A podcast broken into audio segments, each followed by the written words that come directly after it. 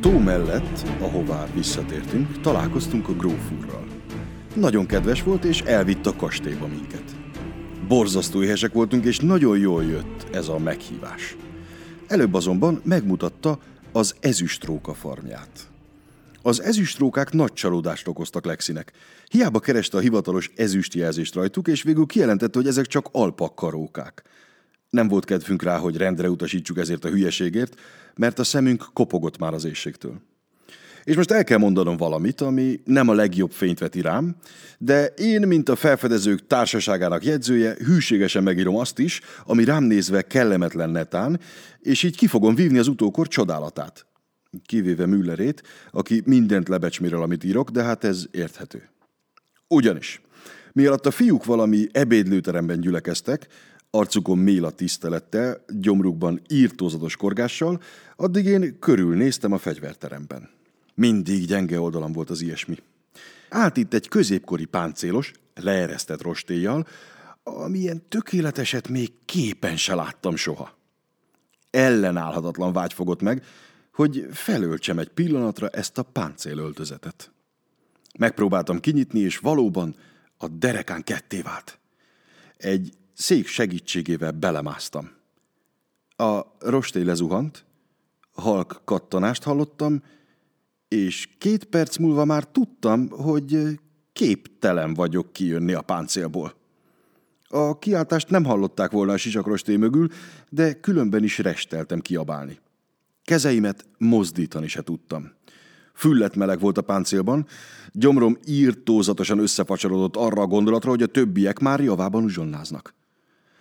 Amikor elviselhetetlen hosszú idő után megpróbáltam járni, nagy örömmel vettem észre, hogy bár nagyon nehezen és nyikorogva mozog a szerkezet, de mozog. Elvánszorogtam az ajtóig, és amennyire a rostéjonát láttam, megpróbáltam letapogatózni a lépcsőn. Azonban elestem, és őrületes csengés bongás közepette legurultam a lépcsőn, ki a kapun, és egy virágágy közepén terültem el. Amikor magamhoz tértem, 30-40 ember állt körülöttem. Arcukon beteges, babonás borzalom tükröződött. Kezükben kapát szorongattak, s egy öreg paraszt éppen arra bíztatta a többieket, hogy verjenek agyon. Akkor nem fogok többé kísérteni. Amikor az első dorong a fejemen csattant, szerencsémre kinyílt a rostély, és rájuk tudtam kiabálni, hogy vegyenek ki ebből a kissé divatja múlt öltözetből. Közben megérkezett a grófúr, Richard és a többiek is, és én kiszabadultam. Richard majdnem sírva fakadt. Ó, gyapi, mondta. És mi alatt itt te életveszélyben forogtál? Én nyugodtan ettem odafönt. Mit tettél? kérdeztem irigyen. De nem vártam meg, amit válaszolt, hanem rohantam az uzsonna esetleges maradványainak irányába. Az uzsonna után felpakoltuk az állatokat, és elindítottuk Hanzit. A szegény pára kevésbé szerette a havat és a sielést, mint a városi emberek. Ez meg is látszott rajta. Már este volt, mire a faluba értünk, és mondhatom, szükségét éreztem annak, hogy alaposan kipihenjem és kialudjam magam. Hogy ez mennyire sikerült, azt majd a továbbiakban mondom el. Vacsora után egy nagy négyszögletes asztalnál ültünk mindannyian. Szeplül is. Müller sétálni ment, de a valóságban felpakolt egy pár sítalpat, és kiment a közeli lejtőre. Később hófúvás támadt. Egy darabig beszélgettünk a jó melegben. Nagyon örültünk mindannyian. És a tanár úr elővette Almenhof környékének térképét, és mindjárt fel is rajzolta a síverseny vonalát. Elhatároztuk, hogy néhány helybeli fiút is meghívunk a versenyre. Azután lefeküdtünk. De mondhatom, ilyen eseménydús éjszakát sohasem értünk még meg. Az események azzal kezdődtek, hogy a sündisznó, amit Üsti vásárolt, kergetni kezdte az én kígyómat. A kígyó ilyettében bemászott kecskési tanár úr ágyába, akit ez elég kellemetlenül érintett. Ugyanakkor a bagoly a szárnyaival suhogott, a szájával pedig huhogott. A mókus ágyról ágyra ugrált.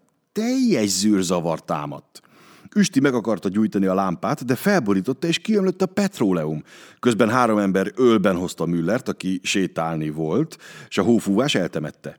A melegben magához tért, és eleinte végrendelkezni akart, később azonban már beérte volna egy jó vacsorával.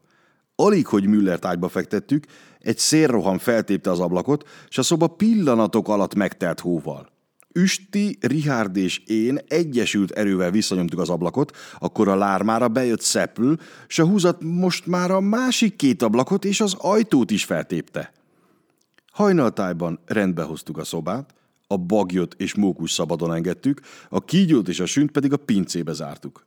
Azonban a kígyó fázott odalent, feljött, és bemászott az istálóba, ahol 17 darab lovat és marhát vadított meg egyszerre.